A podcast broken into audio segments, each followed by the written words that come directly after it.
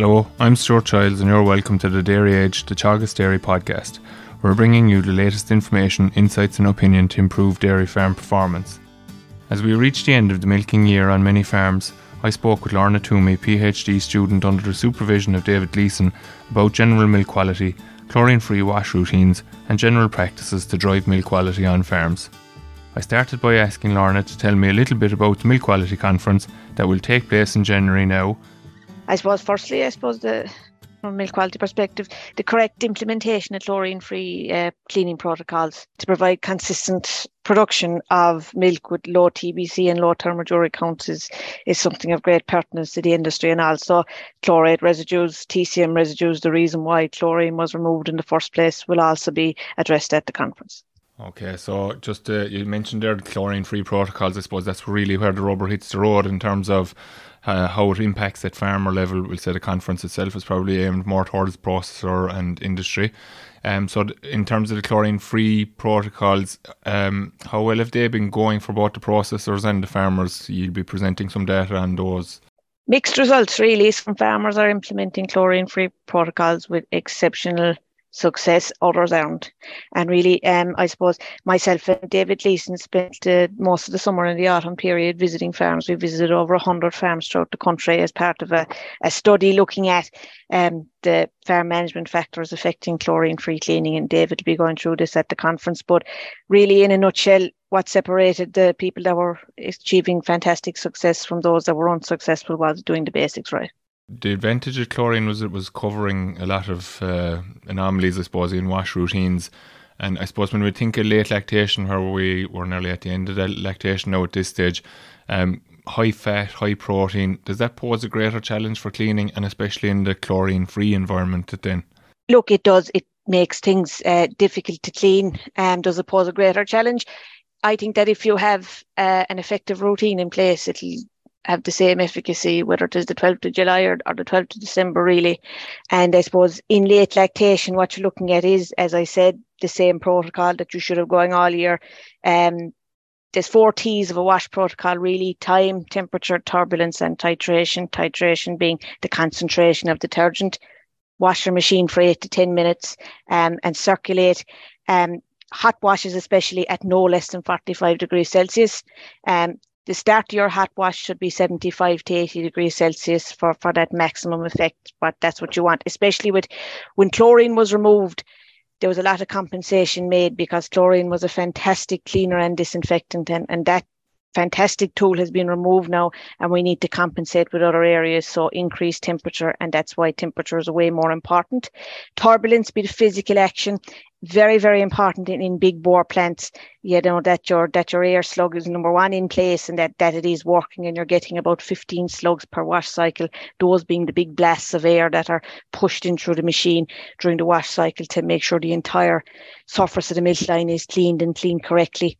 Make sure that your liners are in good condition because that's what provides the turbulence to clean the actual liner area and that your air bleeds are free because that's what provides the turbulence for the, for the claw and the, the long milk tubes. And that the overall thing is physically um, working well in terms of washing the milking machine. And of course, finally, concentration is detergent that you're using enough detergent and enough acid to wash a milking machine.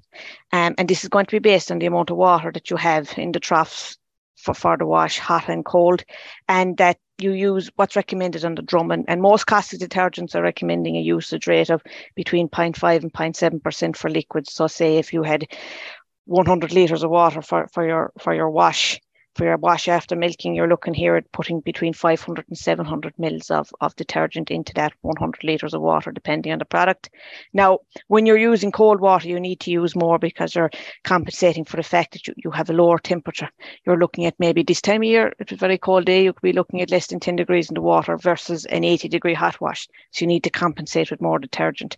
And usually it's a 1% working rate for uh, cold detergent. So you're in that 100 liters of water now you're you're using one liter of detergent. And on our farm visits um, when we were looking at them over the summer there was a, a, this was a huge discrepancy. Farmers are using the same amount of detergent for hot and cold washing. And then you're not getting as effective a cold wash. And a big issue here i suppose really was some people weren't using enough detergent for the hot wash, so not to mind the cold wash. So that's an issue. And sure, acid washes, then you'll be looking for two to three of these in the week at a 1% working rate, usually for the majority of products. And that would be one, one litre, for example, in 100 litres of water and adjusting accordingly for whatever um, size truck you have again, late lactation, same as any other time of the year for an awful lot of things, is to recalibrate the auto washers if, if they're not working correctly. Make sure you're using enough detergent, make sure everything else is working correctly in the auto washer, and maybe dumping the first few gallons of, of hot solution, particularly from the wash, would be of great advantage because you're expelling that cold rinse water that's remaining in the line and you're trying to keep up the temperature of the hot wash solution. And really, there's one other aspect that can be used, especially in the late lactation, to tackle those high fats and proteins that you spoke about, and that would be using a warm rinse where possible. So a warm rinse, about 37 degrees, will aid in the removal of fat, but it's not hot enough to, to damage the protein. So you don't want a really, really hot 80 degree water going in your first rinse because that's liable to, to bake on the protein but it would remove the fat. So if you go on with something about 37 degrees Celsius in terms of water, you'll remove the fat and you'll also aid, you know, in not baking on the protein. And then you'll have a warm line after milking. The temperature won't have dropped that you leave your hot solution into, and that'll keep the temperature of the hot solution up and overall improve a better clean. Make sure your rubbers are in good condition. If you're using a plate cooler, you'd want to have your, your milk filter in situ for the wash. Um, this will catch any debris that's removed in the wash and that'll prevent it going into the plate cooler. And this is a big thing for thermodurics. It protects the plate cooler, it stops it getting dirty, and it stops the plate cooler becoming an area of sort of a bacterial reserve, essentially. Make sure your rubberware is in good condition. Um, if you have a dump line in place, make sure it's washed at, at each milking because you, if these areas unused dump lines, unused automatic cluster flush lines are left dormant for a time, they can become um, hives of bacterial growth, and these can then result in high levels of TBC and high levels of thermodurics if they're left get too dirty. Just overall, do your job right. Greater than, greater than or equal to seven hot washes in the week, two to three acids, rubberware in good condition. Keep the job nice and clean. Keep the area in clean keep the environment clean for the cows. Um, clean cubicle house at this time of year, you're, you're milking indoors most likely. Um, clean passageways, clean collecting yards. And look, we are milking indoors. Conditions are going to be more dirty than they would be in good weather, particularly outside. Um, cleaning cows, teat preparation is vital because you should only put clusters on clean, dry teats, um, particular relevant for thermoduric bacteria. A lot of the feeds that will be fed at this time of year, such as silage and and, and other feeds, uh, sawdust, for example, if you're using sawdust for bedding, these are hive with thermoduric bacteria that will get on the teats. And if you don't remove these before you milk your cows, you're letting them get into the milk. One thing I must say, if you prepare your cows, if you wet cows' teats, you have to dry them.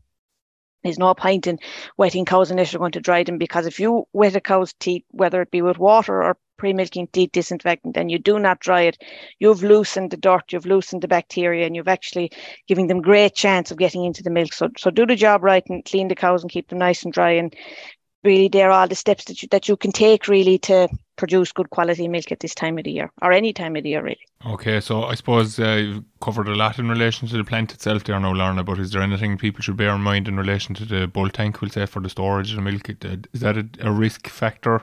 Oh, it's, it's, it's vitally important that that's kept clean as well. Regular acid washing of that. A typical bulk tank wash routine would be to have an acid wash every um, two to three to four collections. Make sure it's calibrated. If it's one that um, sucks up the detergents and the acids directly from the drum, your service technician can help you with this. Make sure it's using the correct amount of detergent. Bulk tanks are harder to get a handle on in terms of usage rate and what they should be using than um, a milking machine, but you'd say one to two percent of the overall tank's volume is what it will use in a wash solution. So you should probably base um, your usage rates on this. Just make sure again, we did our farm study. One thing that I observed myself was when you ask farmers the questions of how they deal with the tank washing, a lot of tanks with automatic washers, they're turned on to wash, they, they wash, and then you go to the next milk you, you change over the, the the lever at the bottom of the tank, turn on the cooler and milk away, or whatever the case may be. Very little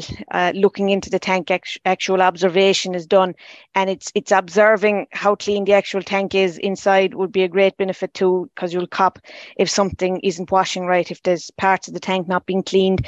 This is how problems start, and if you can get ahead of those problems, it, it would be great. Okay, so I suppose. Um majority you've mentioned there about the the um, cluster flush lines and the dump lines maybe not being used and so forth and the, the risk that they pose. So you, uh, from being idle for periods of time. So we're obviously coming to a period now a lot of people are finishing up in the last few days or will be finished up in the next few days for christmas.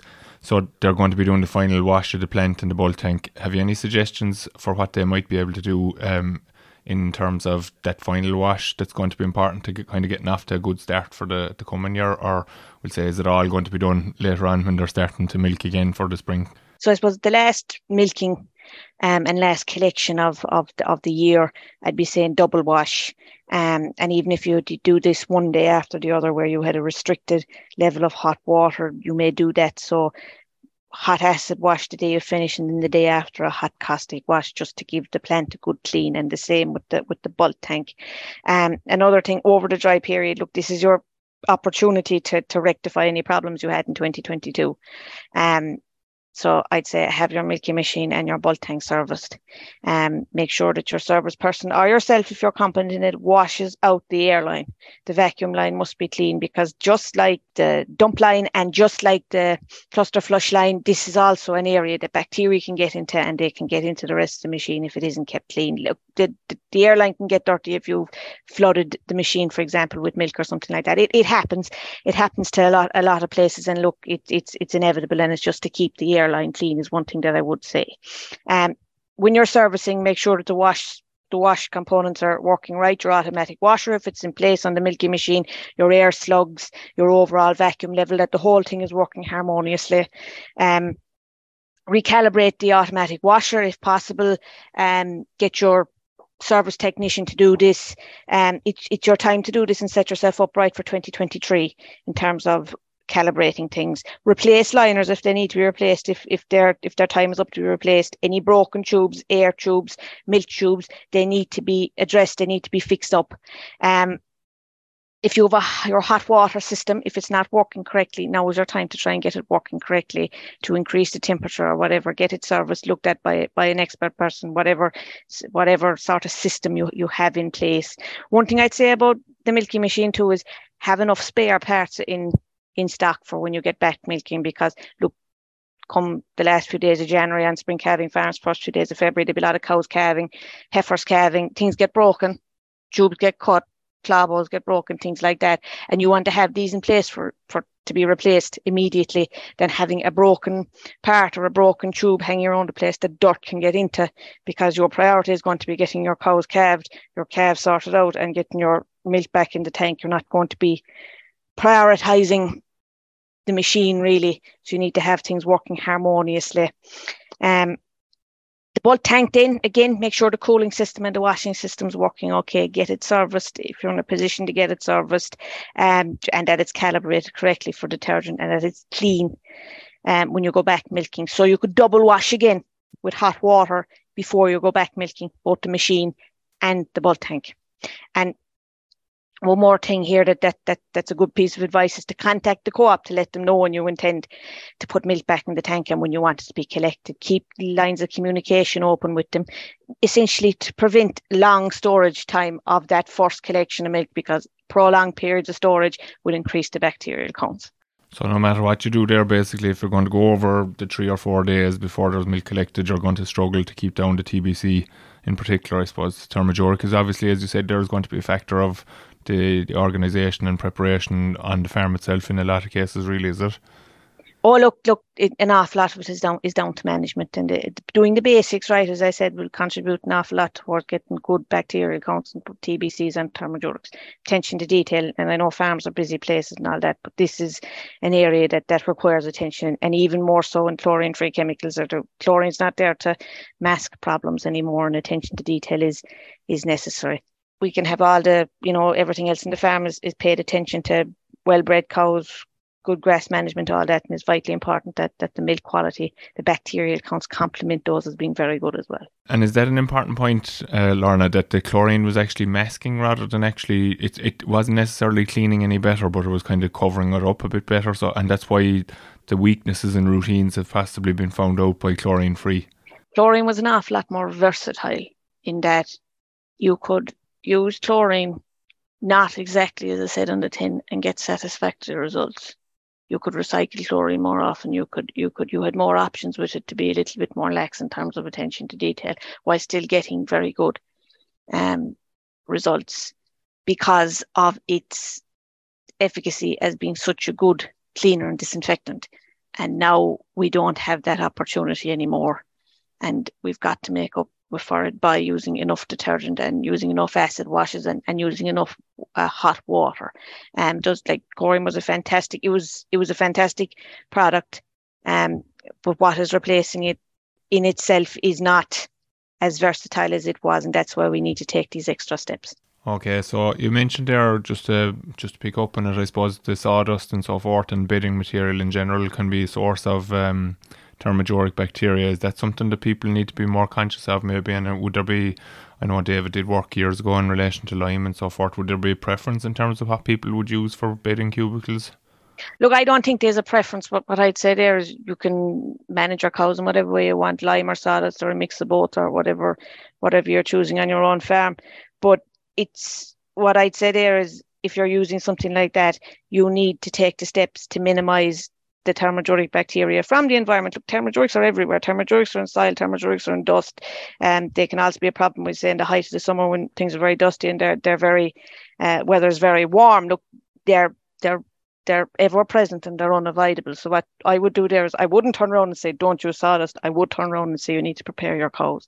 You need to clip their tails. You need to keep any excess hair away. You need to, to clean them, clean dry teats.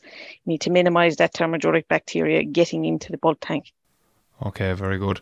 So I suppose just the last piece, um, then just in terms of the milk quality. So your kind of key advice there seems to be that people need to get to establish a very good routine around how they're washing. So how would the role of an SOP, so a standard operating procedure, be um, in in terms of actually making sure that the machine is, is done right? You said from your visits to the farms there over the summer, yourself and Dave had established that basically the people doing the basics right are getting it getting it right. Um, just outline those basics one last time, I suppose, in, in relation to the machine washing piece. The machine washing piece will be, um, as you said yourself, uh, a routine. Get a routine and approved protocol. There's there's a number of Teagasc approved protocols, and, and really the majority of products are going to buy anywhere. To wash a milking machine is going to have its own protocol, and it's about doing that protocol um, consistently. You need to wash your milking machine, the actual wash cycle with the detergent, uh, be it hot or cold, for eight to 10 minutes. There's no need to wash your milking machine for any more than 10 minutes. You need to, if you have a hot wash, um, don't circulate any hot wash solution that's less than 45 degrees in temperature. You need to keep the temperature up for the, to maximize cleaning effect. Hot washes, when you're starting, they need to be 75 to 80 degrees. This isn't 75 to 80 degrees in the boiler or 75 to 80 degrees in a trough of hot water 20 minutes before the wash starts when you're milking the last two rows of cows. This is 75 degrees to 80 degrees um, just before it goes into the machine to wash it. That, that's, a, that's a big thing. So if you are measuring it, you need to get a thermometer and you need to measure it in the trough. You need to use enough detergent. You need to use enough detergent based on the product that you're using and the amount of water that you have in the trough. You measure the trough linked by width by by height. You, you, if you have a taper trough, you have to get the average width. You divide it by a thousand, the answer that you get, that'll convert it to liters. Then you need to use the appropriate amount of detergent for the trough that you have. And if your trough is too small for the amount of det- for the amount of units that you have, you'd be targeting nine liters per unit uh, for for volume for washing and 14 litres per unit volume for rinsing. If your trough is too small, you're going to have to do something about that, either get a bigger one or ideally get a bigger one. You come across farmers and they're leaving taps running and all that. That's not a long term solution because if you're leaving a tap running, we'll say for a hot wash solution, a cold wash solution, you're more than likely diluting the um, concentration of the detergent in the trough, and you're also probably losing temperature because the water isn't going to be the same temperature all the time in the heater, especially. And that's especially pertinent in electric heaters where the as the hot water exits, cold water usually comes in the bottom and the temperature will drop over time. So turbulence is the last thing you need to have correct amount of physical action. And look, this is very, very, very important in bigger plants because bigger plants have greater surface area. You need a turbulence to get the entire surface of the milk pipe, essentially that, that stainless steel milk bore in the middle of the machine, the middle of the plant to wash correctly because you won't have enough volume of detergent to hit all those areas. Where in a smaller plant, flood washes, essentially you will have enough if you have the correct volume of detergent solution to wash the machine. So it's, it's the four basics, the amount of time, the amount of turbulence, the temperature of the hot water, and the concentration of the detergent that you're using. And if you get these correct, and if you implement them every day, um, you, you're on a, on a good road to um, to producing good quality milk. And also look, maintain the machine in good in good nick. Um, keep a filter sock in if you've got a plate cooler. If you dump line in situ, you need to keep it clean.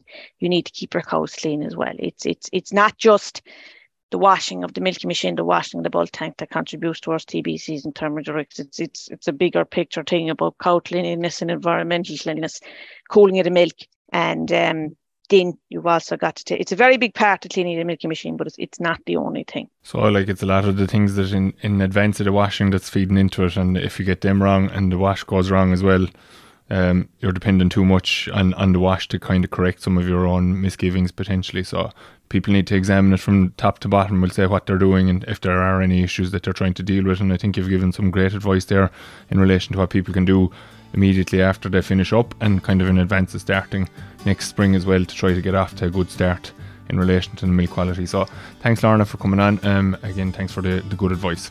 Thank you, Stuart. That's all for this week's episode of the Dairy Edge podcast, and my thanks to Lorna Twomey for joining me on this week's show. Don't forget to rate, review, and subscribe to the podcast. You can listen on Apple and Google Podcasts as well as Spotify. And for more information, go to the Teagasc website at teagasc.ie. I'm Stuart Childs, and join me next time for your Dairy Edge.